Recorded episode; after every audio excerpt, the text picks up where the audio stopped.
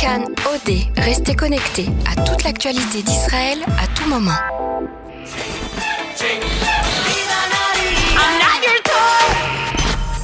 Cannes Tel Aviv 2019, le magazine de l'Eurovision sur Cannes.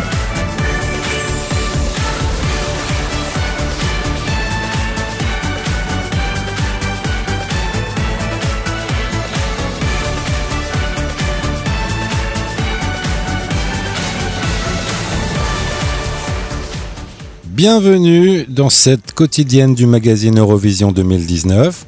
Nous sommes à deux semaines de l'événement et comme chaque jour, du dimanche au jeudi, nous vous diffusons en exclusivité les dernières infos, les nouveautés et les interviews du jour. Je suis Yoram Salamon et nous sommes sur Radio Cannes en français. Alors, aujourd'hui on va parler de Daphna Dekel et Sigal Shamron, tous les deux ont présenté l'Eurovision de 1999 à Jérusalem après que l'Israélienne Dana International ait remporté l'année précédente le concours avec Diva. Nous nous entretiendrons aussi avec les ambassadeurs de certains des pays participant au concours pour en savoir un peu plus sur leurs projets pour la semaine de l'Eurovision. Mais avant, arrêtons-nous sur les dernières news du jour. En réponse aux appels au boycott de l'Eurovision en raison du traitement réservé aux Palestiniens par Israël, une lettre de plus de 100 signataires, dont parmi eux des acteurs, des artistes et des journalistes d'Hollywood, a été publiée dans le but de dénoncer cette pratique. Leur lettre indique que la tentative de boycott va à l'encontre du rapprochement entre Israéliens et Palestiniens. Cette démarche fait suite à une campagne de Roger Waters et d'autres appelant à ne pas assister à l'Eurovision afin de faire pression sur Israël pour qu'il modifie sa politique de sécurité. Allez, nous enchaînons sur notre premier podcast du jour. Il est consacré au vainqueur de l'édition précédente de l'Eurovision, c'est-à-dire Neta Barzilai, et sa chanson Toy. L'histoire de la rencontre entre une fille qui se préparait à l'époque à chanter au festival Indie Negev et un homme, auteur-compositeur, Doron Medali, qui rêvait lui d'amener l'Eurovision à Tel Aviv. Un pari réussi apparemment. Nous avons parlé à Nir Gorali, rédacteur en chef et présentateur du podcast israélien.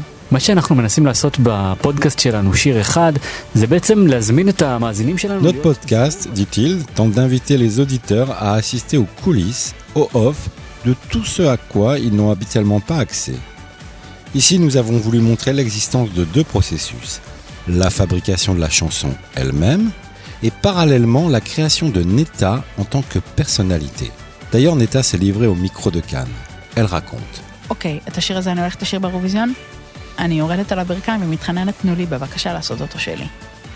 אני ואבשלום יושבים בחדר, כאילו לקחנו זמן לבד ועשינו את ה... אאוץ', כאילו שזה בעצם היה מעגל. Je me suis agenouillé et je les ai suppliés de me laisser interpréter la chanson. Nous avons discuté de la façon de poser ma voix pour donner l'impression d'une fille abusée, blessée, qui décide de faire face, de tout balayer et de recommencer. Ouch. Ouch.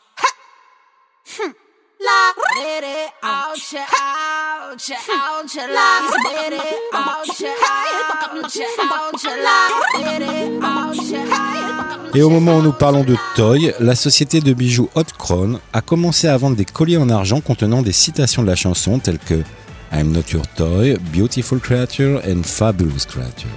Tout l'argent récolté ira à Iggy, une association qui soutient les jeunes homosexuels. L'album officiel de l'Eurovision 2019 est maintenant disponible et a été mis en vente chez tous les disquaires ces derniers jours. Il comprend sur deux CD les 41 chansons qui figureront aux deux demi-finales et à la grande finale du concours de cette année. Comme nous le savons, le concours de la chanson Eurovision est aussi une opportunité pour tous les pays de participer à une excellente opération de relations publiques de montrer le meilleur de ce que leur pays a à offrir. Pendant la semaine de l'Eurovision, les attachés culturels des ambassades européennes en Israël tenteront de capitaliser sur l'ambiance festive de Tel Aviv et organiseront leur propre soirée Eurovision. Celles-ci seront ouvertes au public et nous avons rencontré des ambassadeurs des pays participants pour en savoir plus.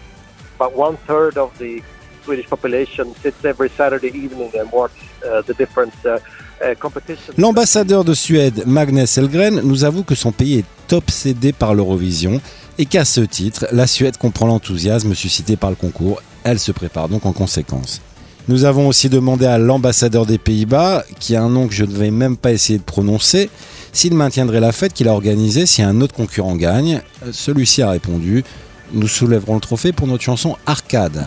We are seriously considering the possibility that uh, the Dutch participants could win. We will host a party Quant à l'ambassadeur britannique David Kerry, qui a fait beaucoup parler de lui lorsqu'en poste en Israël il y a quelques années a ouvertement déclaré qu'il était homosexuel, il nous a expliqué pourquoi selon lui l'Eurovision est un événement aussi important du calendrier culturel européen. I think uh, a lot of LGBT people have found it. Uh, L'ambassade britannique organisera également une soirée Eurovision qui mettra en vedette le représentant de la Grande-Bretagne à l'Eurovision cette année, Michael Rice, et bien sûr, on s'attend à ce que la soirée anglaise fasse la part belle aux drag queens.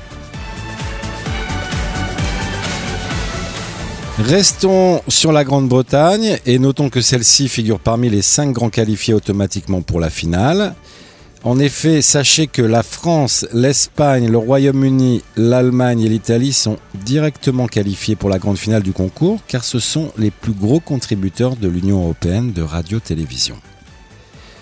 Notons qu'historiquement, le Royaume-Uni reste l'un des pays les plus titrés du concours avec pas moins de 5 victoires. Mais la plupart de ceux-ci sont très anciens et datent des années 60 et 70.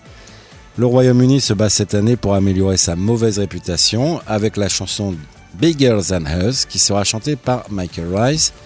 Désolé si mon superbe accent a écorché son nom. Hear these words that I sing to you.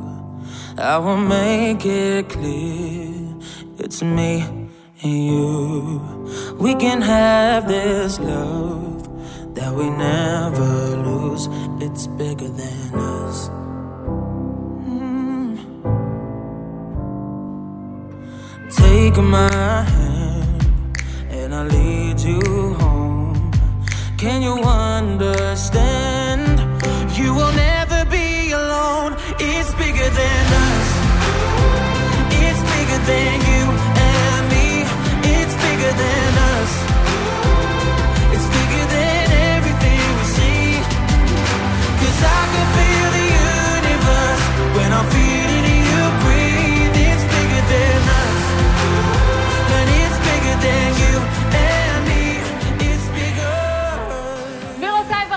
Mesdames et messieurs. Ladies and gentlemen, welcome to the 44th annual 99 Eurovision Song Contest.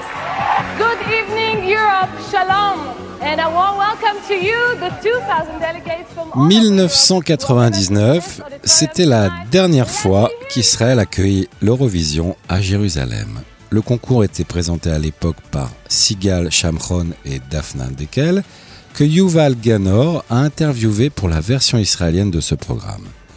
Nous voulons savoir ce qu'elle pensait de voir Israël accueillir à nouveau l'événement. On les écoute. Je me sens soudain très vieille lorsque vous en parlez. Comme si c'était de l'histoire ancienne.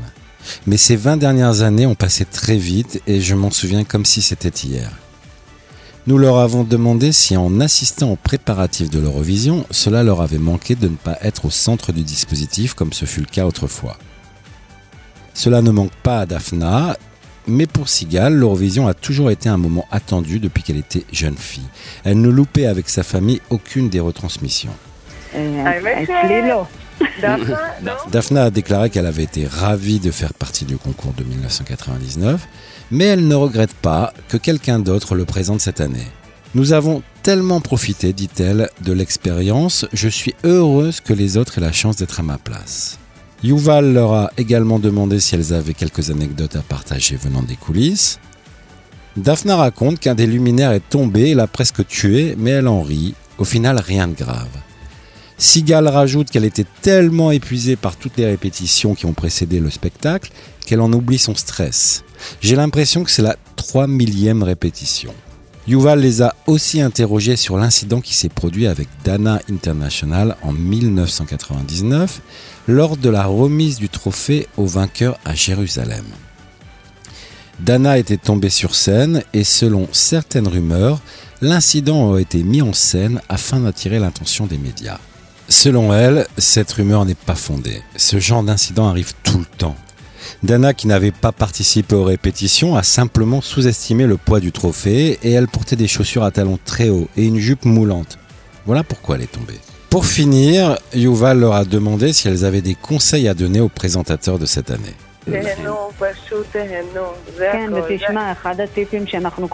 Il y a toujours des ratés pendant la diffusion, dit-elle, et il faut s'y préparer, afin d'être toujours prêt à sortir du scénario.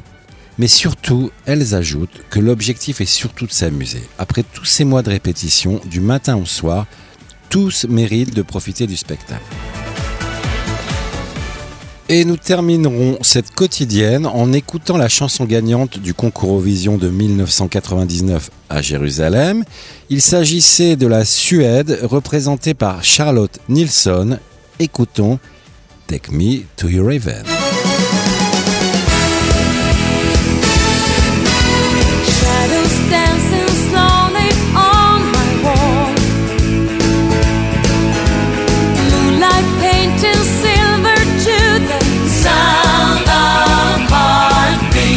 C'est tout pour l'édition d'aujourd'hui de notre magazine Eurovision Cannes Tel Aviv 2019. Vous pourrez nous trouver sur le site web de Cannes, cannes.org.il slash podcast. Notre programme est également diffusé sur Cannes en français sur le 101.3 entre 21h et 22h tous les soirs. Nous sommes également sur Facebook sur Cannes en français, ainsi que sur notre application mobile Cannes OD. Sachez que ce programme a été initialement diffusé en hébreu pour Cannes Shmonim Beshmone FM et présenté par Yuval Ganor. C'était Yoram Salamon, je vous remercie de nous avoir écoutés, bonne nuit.